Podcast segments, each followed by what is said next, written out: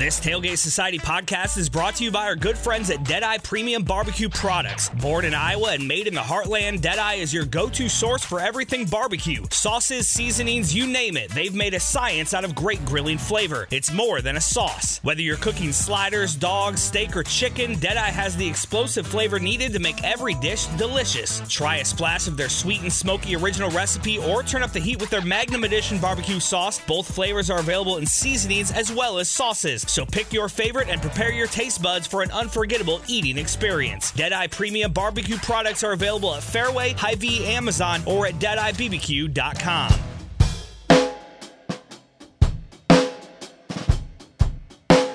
Hi, I'm Emily Jarenka. I'm Emily Cornell. And we have a very corks episode, or corks heavy episode of Sports and Corks for you this week. Um, we had some listeners suggest some topics related to wine, and we decided to just dedicate an episode uh, to covering those. So uh, we know that wine can be kind of intimidating. Um, sometimes people have an elitist attitude towards it. Um, and it's just kind of hard to know where to start sometimes. So, we are going to give you a bit of a crash course in um, just basic food and wine pairings um, that you can start out with uh, before you get more advanced and maybe eventually become a sommelier. So, uh, we'll start off with food pairings um, for savory foods to go with wine. Uh, kind of an easy rule you can follow um, is red meat uh, goes with red wine, um, and white wine goes with seafood typically. You can definitely break those rules, but that's just kind of an easy um, way to start. Do you feel like you typically do that, Emily? I would say yes. Like white wine with seafood and chicken, yeah.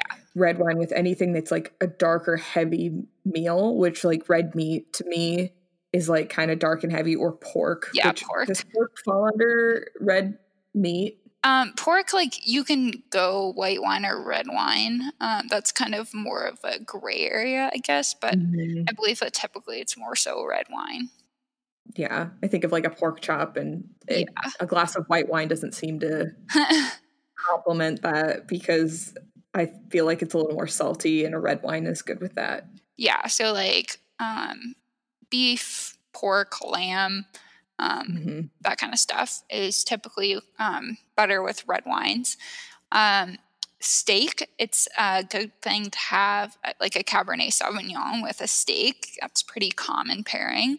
Um, if you're having something like spaghetti and meatballs or some sort of a pasta with a red, um, like a tomato sauce, um, a Chianti is a good option to go with that uh, can, kind of breaking the rule here, I guess. Salmon, a lot of mm-hmm. times, is paired with Pinot Noir, but salmon is like a heavier fish compared to, I don't know, like swordfish or like some sort of a white fish. Um, and then, as we mentioned, like things on the seafood side are more so white wine. So if you're having shrimp scampi, you could pair that with like a Chardonnay.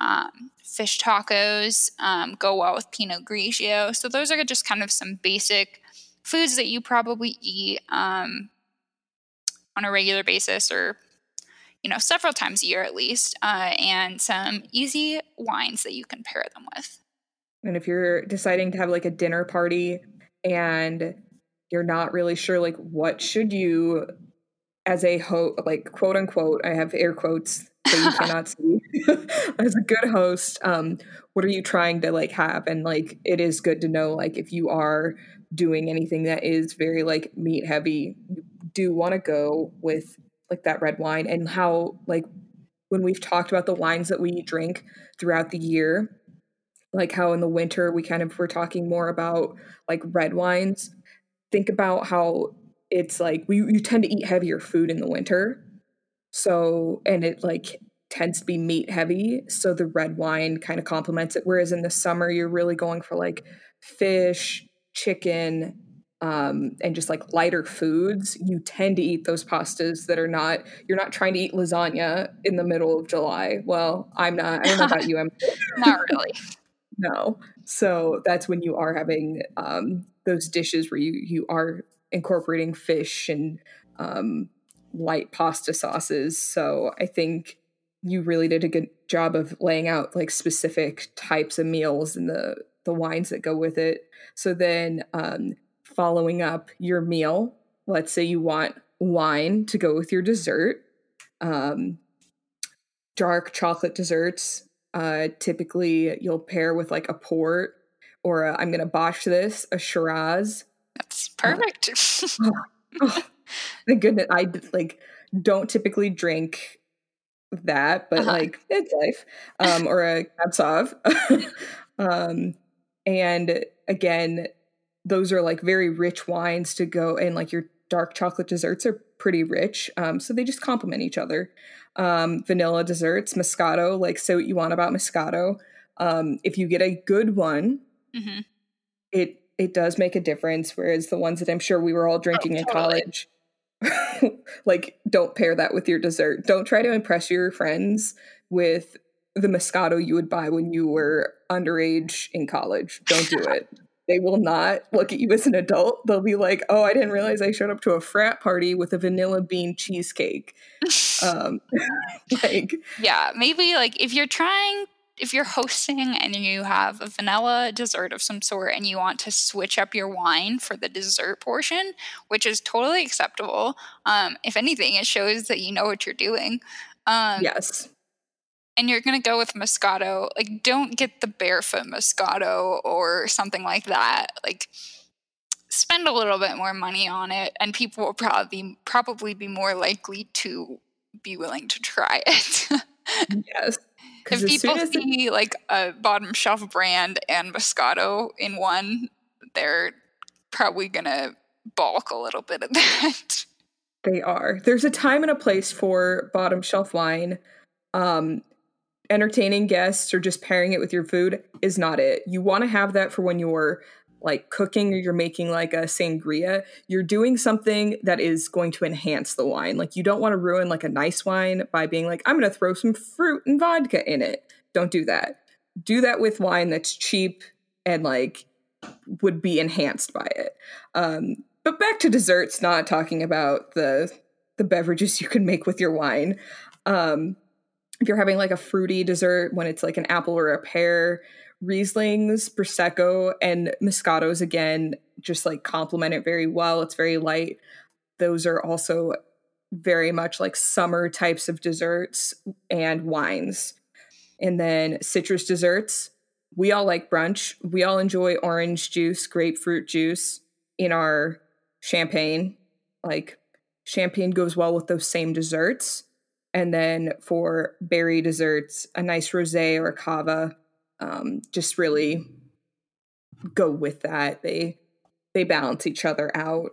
Um, yeah, I could go for like a berry tart and a glass of cava. Sounds nice. Or like right? a, like a little mini key lime pie with a glass mm. of champagne. Mm, sounds great. that sounds so good. Um, that's it. Just sounds like the perfect ending to a day, and like you just name two desserts again. The time of year you're going to eat those pretty much March through September. Yeah. By the time it gets to pumpkin spice time, you don't want to pair a cava or a champagne with pumpkin spice anything. No, surprisingly, pumpkin like pumpkin pie and pumpkin type desserts. Um, they suggest that you pair them with a lot of wines that I have never even heard of in my life.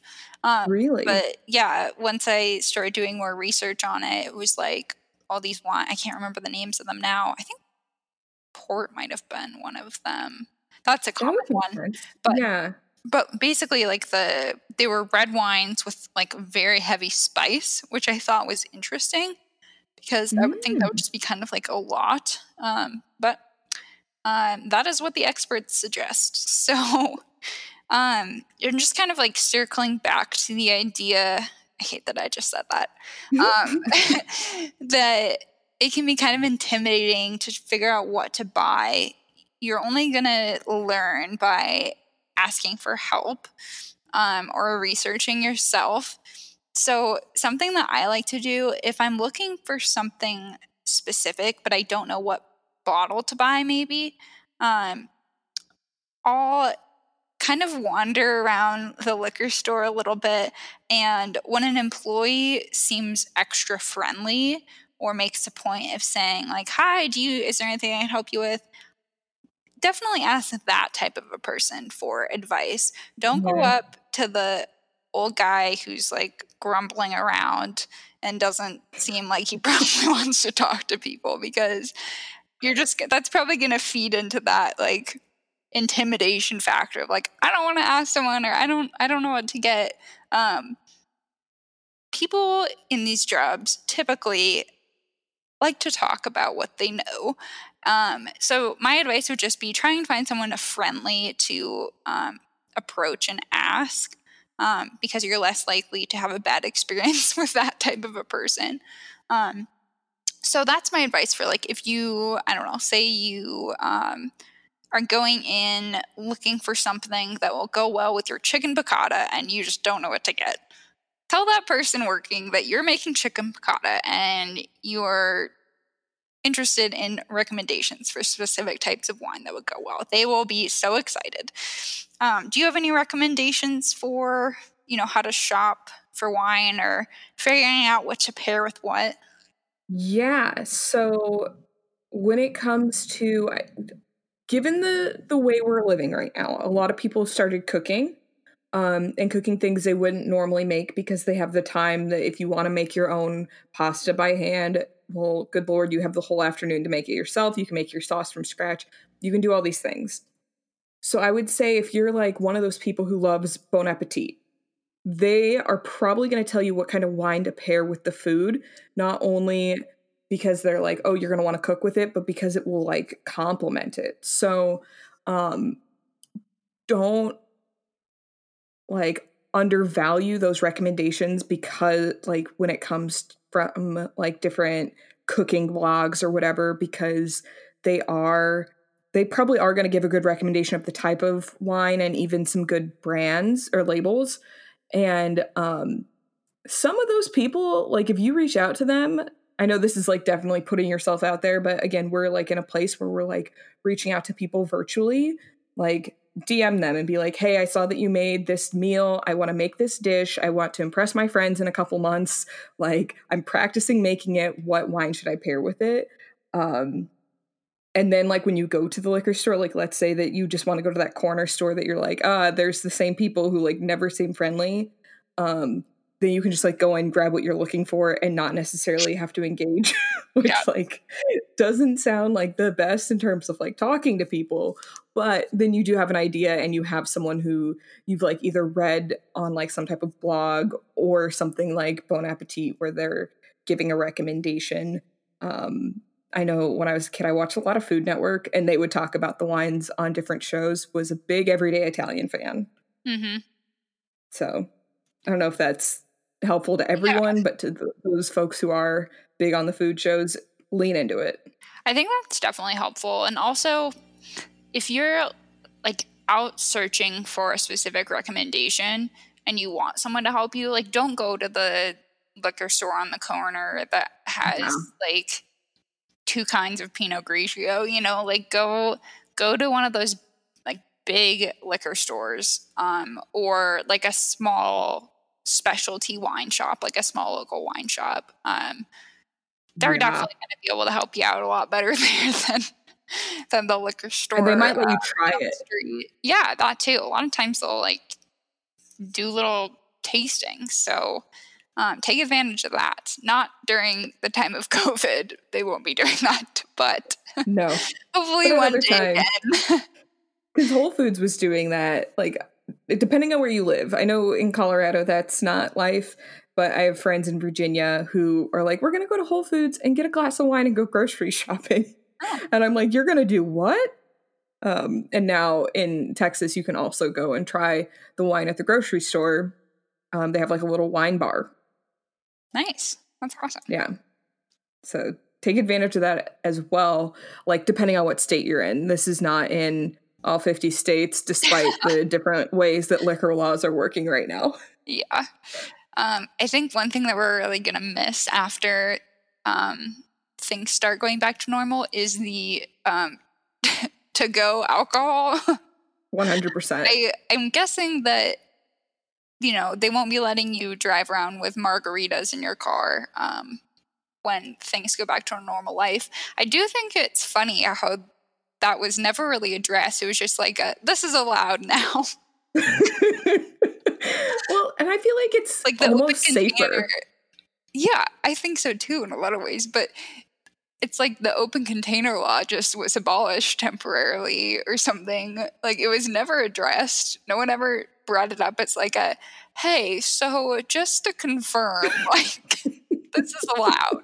People, it was like restaurants are like, well, we're, uh, you know, letting you take wine slushies to go. And it's like, okay, cool. I'll just put that in my cup holder. you know? It's, yeah, that's true. just like it, people didn't stop to ask like questions about the legality of it all. It was just like states are saying, "Yep, we're allowing restaurants to do to go food and drinks, and that's that." and pretty much like across the country, like yeah. states that were pretty conservative about it, all of a sudden everyone had it. So, mm-hmm. yeah, maybe they will just be like, "We're going to keep it like this" because uh, it's sometimes better when people just take their drinks to go and get drunk at their house instead of in the restaurant. Sure, yeah, less disturbances, I would imagine. yeah, um, and they're yeah, cut off after a certain number. That's true. I am curious to see how uh, that changes once restaurants are allowed to serve alcohol in their established establishments. Like, does that go away? I don't know. We'll see what happens. Um, Probably not immediately, but we'll see. I think I'm guessing it'll go away at some point. That you won't be able to do that anymore. But um, I don't know. We'll see. I think that could be a positive thing that comes out of COVID. Love it. I'm here for it. I can always just be like, ah, I don't necessarily want to go into this restaurant that's super busy, but they have good margaritas, so I'll pick up a margarita and go to my house and enjoy it. Yeah, I I like that. Um, so we have some resources that make it pretty easily to uh, figure out what to pair with um, different food. Uh, there is one website that lets you type in the kind of wine you want to drink, so like Pinot Grigio, or you can type in the food that you want to have for dinner, for example, and then it'll give you pairing. So, say I want Pinot Grigio, I type it in, and it'll say like you should have, I don't know, uh, shrimp scampi or whatever. Um, so I thought that was kind of cool. But we have a few websites and little charts um, that we will include the links to in the description of this episode. And we will also share those on the Sports and Corks Twitter and Instagram. We're here for you. We want to help you flex on your friends when it comes to pairing food and wine or just impress your parents. That too. It's always important.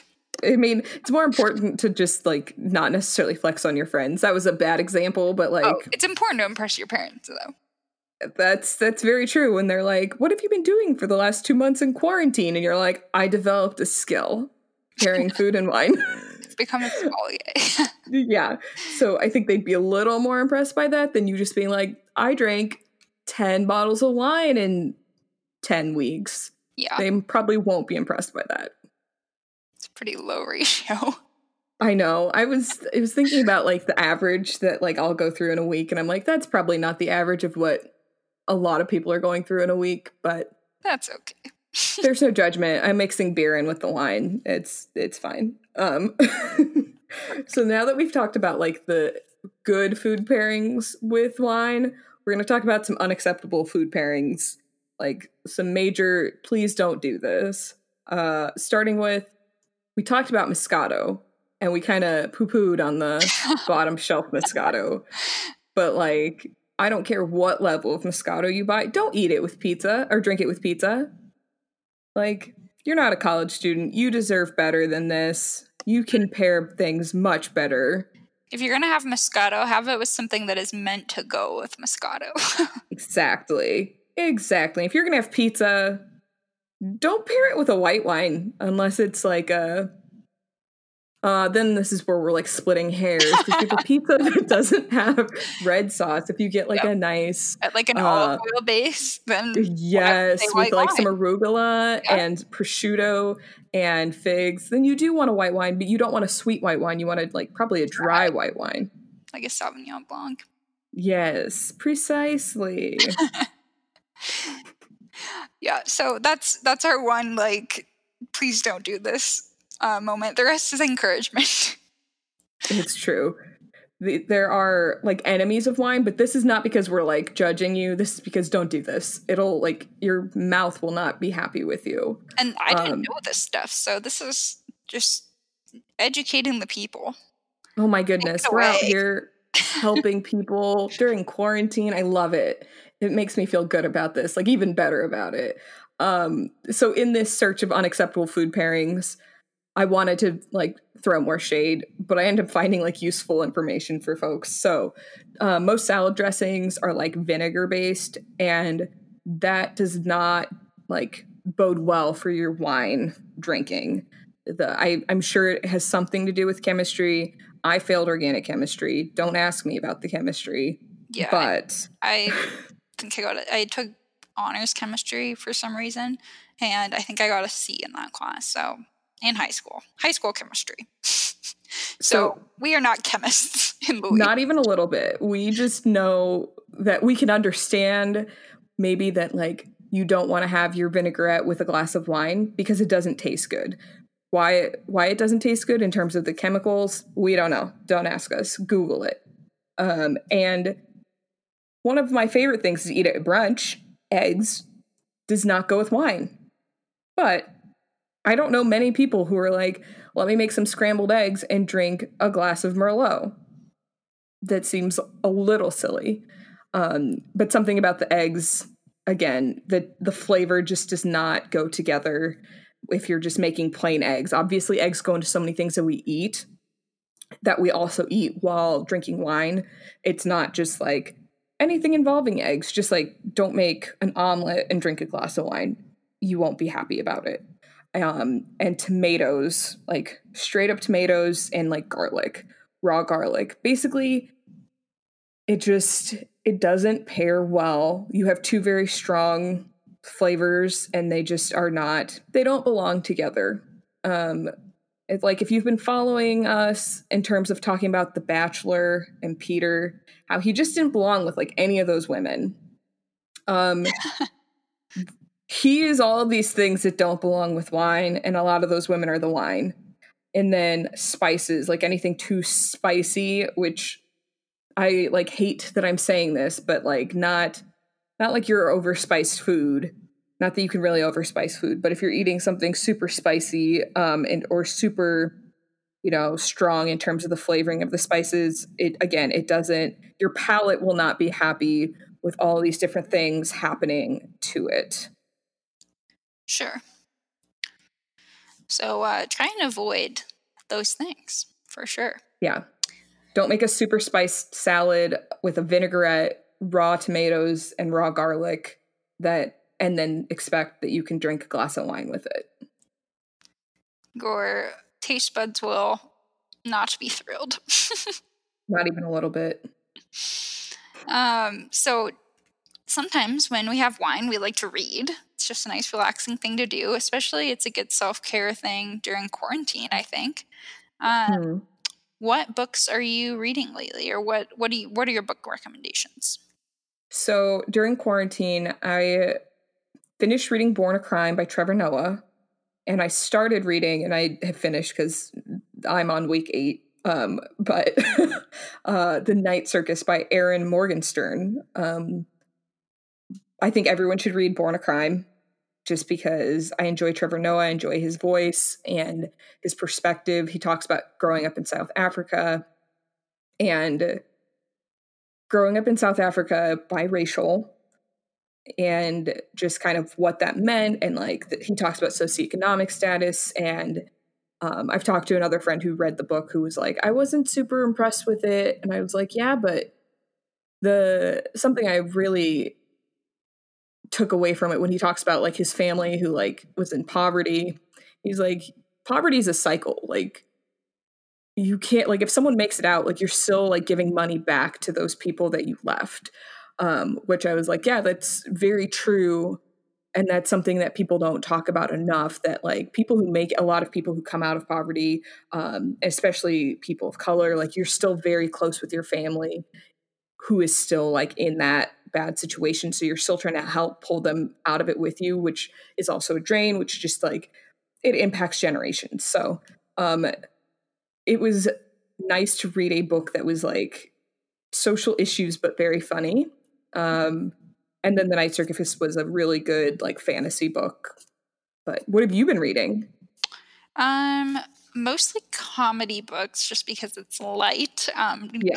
given the current circumstances. Yep. Um i have already read um jim gaffigan's book dad is fat um but i'm rereading it because i just think it's super funny. Um so he's a comedian. I feel like most people know who he is but um he's just like a white dad lives in new york um was raised in a catholic family and so he has a lot of jokes about like coming from a big catholic family which i like can relate to but it's very like the whole book is very self-deprecating humor and it's just really funny um even if you don't have kids of your own um just the way that he describes things is hilarious like he kind of um makes an analogy to like how humans pick up the, their dog's poop off of the ground and it's like who's the superior being here? Like he kind of makes he makes a lot of comparisons like that with kids like how kids just oh run gosh. people's lives. Um but definitely would recommend that book dad is fat.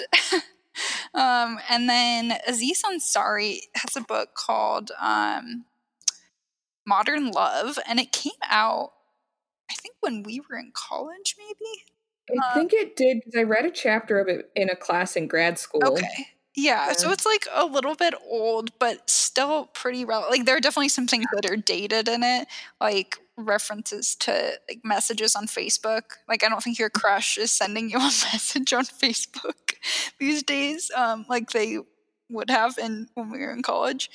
Um but it's it's like an interesting psychological study um and then also intertwined with humor and like funny stories of Aziz Ansari's experience with dating. Um, it's just like all of it's very relatable and um, just kind of makes you laugh at like the mess that is dating and relationships. Um, so I would recommend those two books if you if you need a laugh and if you want a little bit more um, of a learning book, I guess. Read Modern Love. yeah but like it doesn't yes, feel like a learning book no, because it's funny, but it's definitely Yeah. educational at the same time.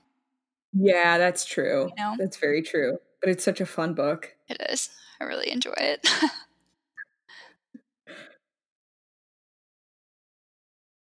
Um, so this is our Cork episode, and someone had asked about Cork, Ireland. What do you know about Cork, Ireland, Emily?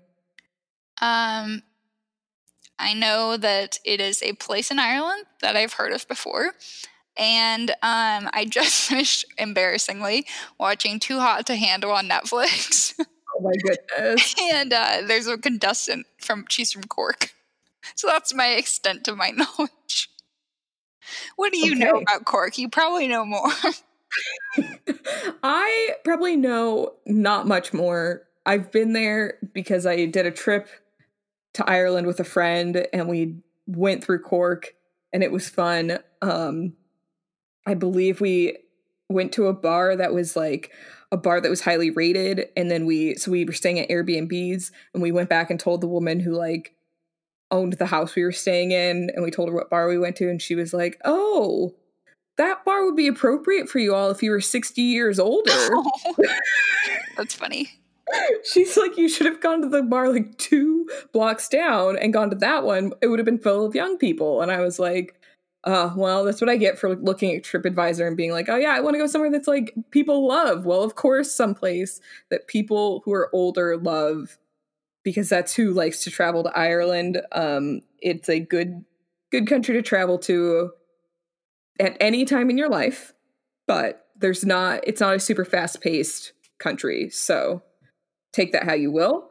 um So, another part of someone asking about Cork, Ireland was Is Cork, like what they, you know, the Cork are our sports and corks, Uh-huh. named after it? No. And it's not. No. no. Um, Cork is named after uh it's it comes from a Gaelic word that 100% do you want to give a try at saying the Gaelic word? Uh, I don't. I don't know the cork cork guy corkig. I don't know. Yeah, I- Cork Cork C O R C A I G H. send us your soundbite of pronouncing this word in Gaelic. Um, it means marshy place. So sorry to anyone who thought that the cork that is put into wine was named after Cork, Ireland. Cork that is put into wine comes up from a tree. It come it's it grows in between the bark and like the layers. They take it out, and it's been used forever. I bet that Plato and Socrates they were like, we're gonna drink some wine and put a cork in it. So like probably in Greek, not English, and not in slang, but Yeah, cork does its job. It's an imp- it's an important thing. Oh yeah, it's like it's a very useful material. Um it's like impermeable and it's buoyant, so like it's not Buoyant. I like that word. right. I, I like the definition of it. Buoy is also a fun word. We we did some research for this episode. Um fun fact, cork can only be extracted from the tree from early May to late August. So when it can be corking, corking season. Yep. Yep, we're getting there. almost almost corking season. Alrighty. Um Gaelic football is another thing that is popular in Cork. And we were also in uh, a request asked to discuss Gaelic football. Uh very interesting sport by our by the research that we did. Um it's said to be a mixture of soccer, rugby, and basketball, but it came about before all of those sports. Um, and it happens on a field. Um, so, do you want to kind of go into some of the details about this um, yeah. game?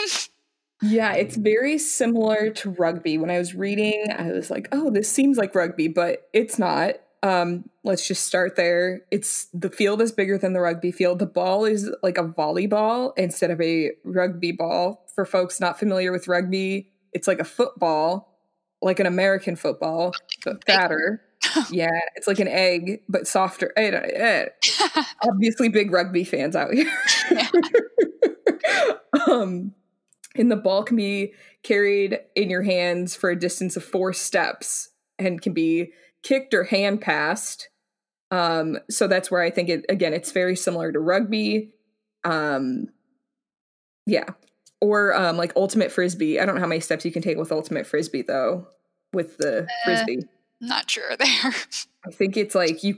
It can only make forward motion if you're throwing.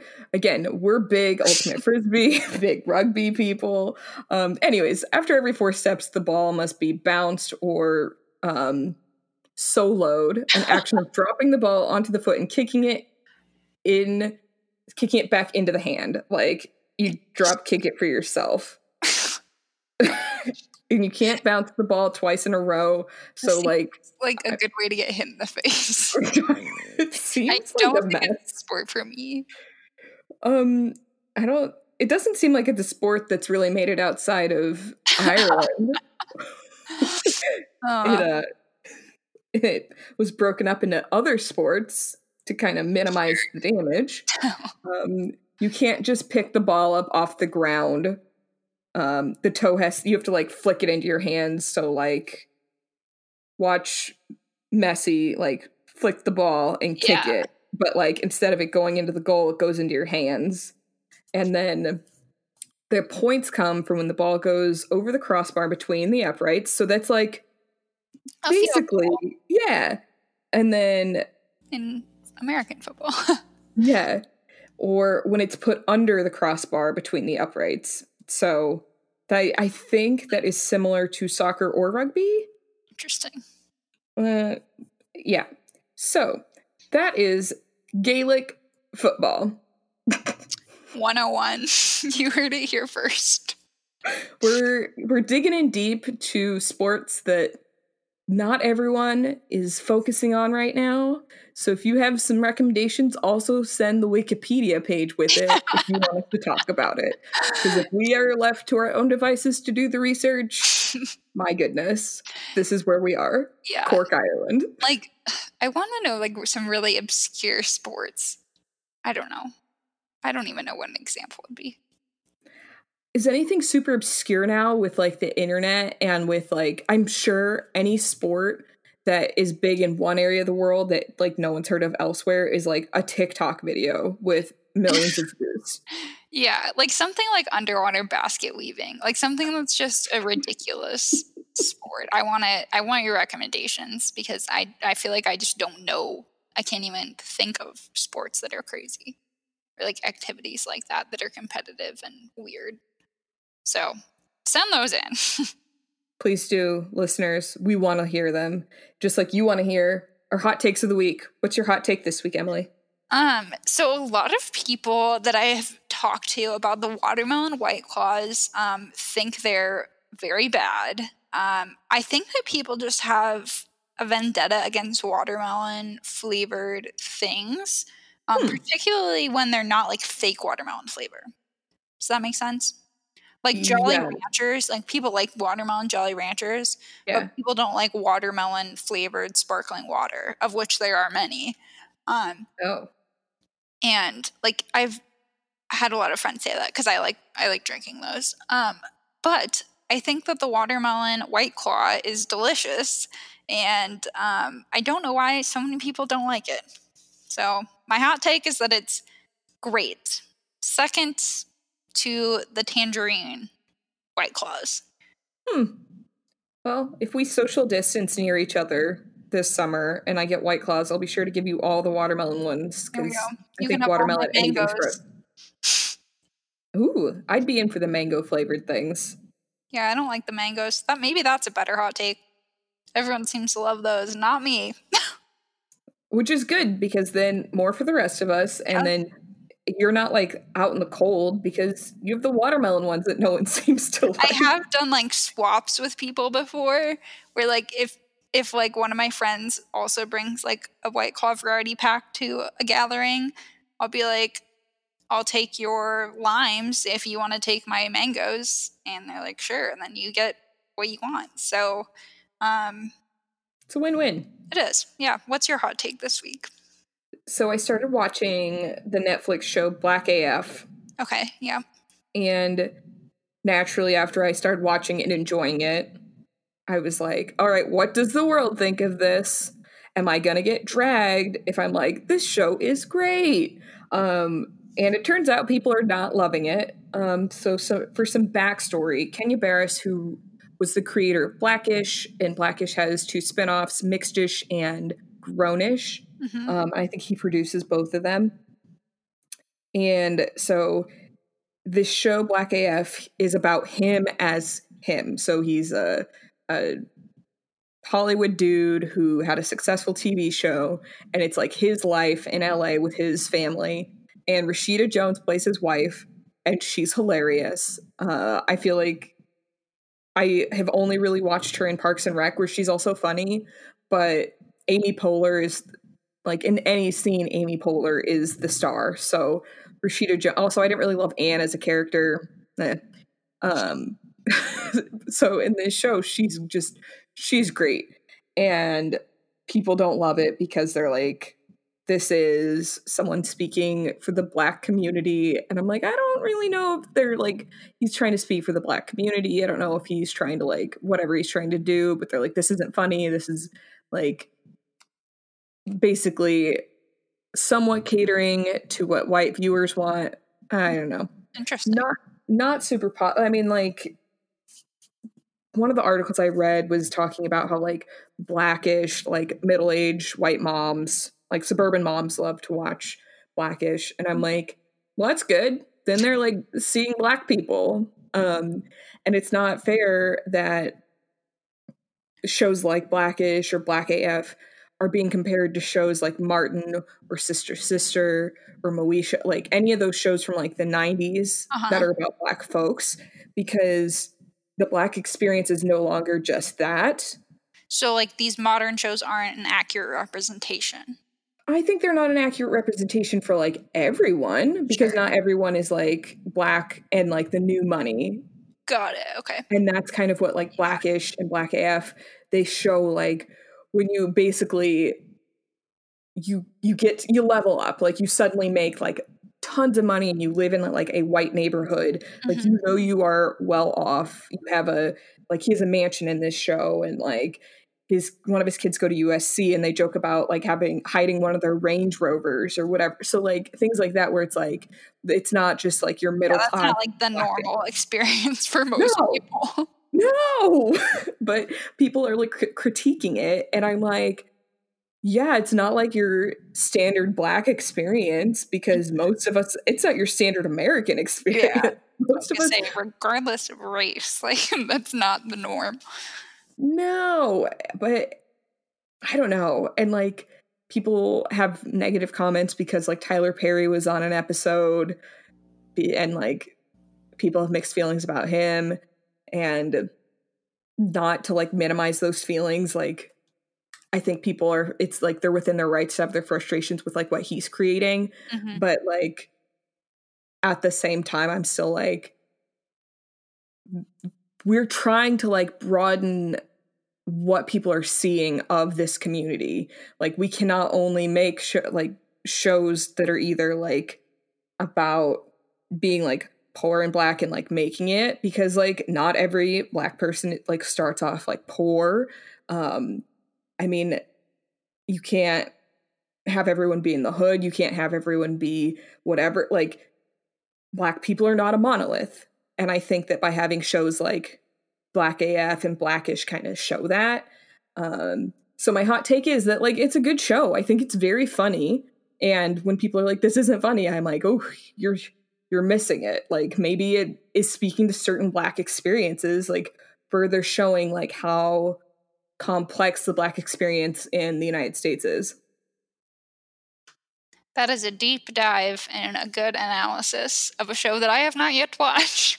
I hope you watch it and let me know what you think. At first, I did not know it was like supposed to be like a sitcom. Uh-huh. I thought that it was like really Kenya Barris's life because I'm like, oh, like he has a wife who's a lawyer, he has six kids, um, and yeah, you, you'll have to let me know what you think. It's not it's not a heavy show. Okay. In terms of, I mean, like they, I think the episodes are like, oh, because of like slavery or like racism or something and that's not like the focus.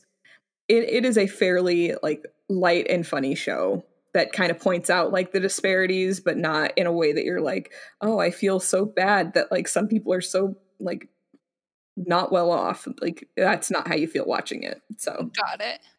it's very good. All right. Um speaking of good things what um good wine are you having this week so I was on like a Riesling kick and I did I had the Be Lovely late harvest Riesling and it was just like very light and fruity. It was it would go very well with a dessert. Hmm. There we go. What about you? Pick some up and make yourself a dessert. yeah. um so this past week I had um it's called Hampton Water Rosé, which I think is a really funny name. Um, but it's like uh, the bottle's really cute. Um, you'll have to look it up. It's like vintage looking. Um, but it's it was made by um, Jon Bon Jovi, oddly enough, um, with um, a vintner named Gerard Bertrand, and he has a really popular like French rosé that's got a super pretty bottle. It's called Cote des Roses, and the bottom of it is like glass in the shape of a rose.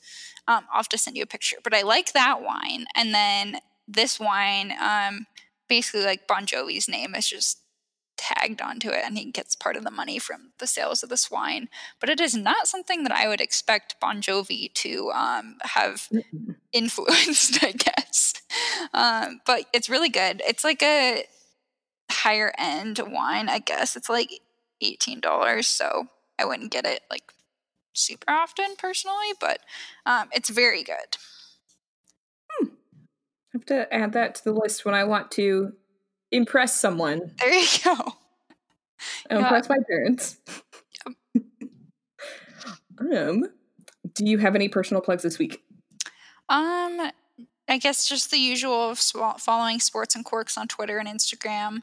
Um, we will share some helpful wine information with you mm-hmm. um, on those platforms. Um, and then I guess if you want some uh, feel good sports content during these times, um, depending on what team you're a fan of, like go check out their um, team's foundation accounts on social media. Um, so like Kroenke's is KSE underscore charities. Um, those accounts are like sharing a lot of positive um, stories about sports, like what um, what these teams are doing to help out the community during these challenging times. So if you need a little bit of um, positivity, like go check out your favorite team's um, charity account. That would be my recommendation. Uh, what are your personal plugs? The usual Tailgate Society pods. Most recently, we started two new ones Bitter Units and Culture Check, and then Drunk Dialing Matinee Baseball, you know. So, what do the new ones cover? Like, what are their topics? So, Bitter Units is beer, and like, not just we're talking about beer, like, they talk about different beers every week and like the flavors, and like, they do actual really good uh, deep dives into the beer, unlike the cork deep dive into the city. um, but they, um, yeah, they just just a couple guys. They talk about beer and like. It, I enjoy it. I'll like go out on my walks and listen, and I'm like, oh, I didn't realize that that contributed to the flavor. Um, because I usually am just like, oh, I like this type of beer, and I guess being like, I like a darker beer does not mean really anything. So, yeah, it's it's a good for our beer fans, be sure to just like subscribe to um, the Tailgate Society podcast like channel. You'll you'll get all of them. And then Culture Check is like um, we're gonna do like short series of different like pop culture things. So right now we're talking about the Harry Potter series, and for folks who are a fan of the books, the movies, the theme parks, all of the above. Well, we've only really talked about the books and the movies, but we are all in there. So check that out. If you are not into Harry Potter, I'm sure in a couple months we'll be talking about a different pop culture thing that is for you. So keep that in the back of your mind. And then for Tailgate Society, just like written content, check out Monday Music and Five on It, um, both just talking about upcoming music or current music or um, just like recommendations and follow the Tailgate Society on Twitter and Instagram so you know when all these things are coming out. Um, unlike the accounts that Emily recommended, not always like feel good content necessarily, like just just our regular content, but um, yeah, if you want more feel good content, Emily's about to bring the bigger than sports moment for you. Yeah. Uh, so Broncos player Demarcus Ware has been hosting um, trivia nights for children um, in the speech language therapy program at Children's Hospital Colorado. Um, he's been doing that for a while, but with all of the COVID 19 stuff, he is now doing them virtually for the kids just, just to keep them going. Um, and he suffered from a speech impediment as a kid. So I just thought that was a really nice thing for someone to do in their free time. Uh, I am sure those kids who do participate in that love it. Um, sounds like a really cool thing.